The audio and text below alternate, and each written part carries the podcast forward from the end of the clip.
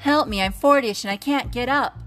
If you understood that reference, you're probably in the right spot. But if not, no worries, I'll explain it in the first episode.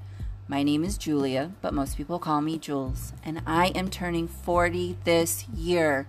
So, in this podcast, I'd like to chat openly, but most importantly, be real about what it's like turning or being 40 ish years old, delving deep into what we believe has led us to becoming who we are and how it really feels mentally and physically to be 40 ish and what our future hopes, dreams, and goals are for our next 40ish years.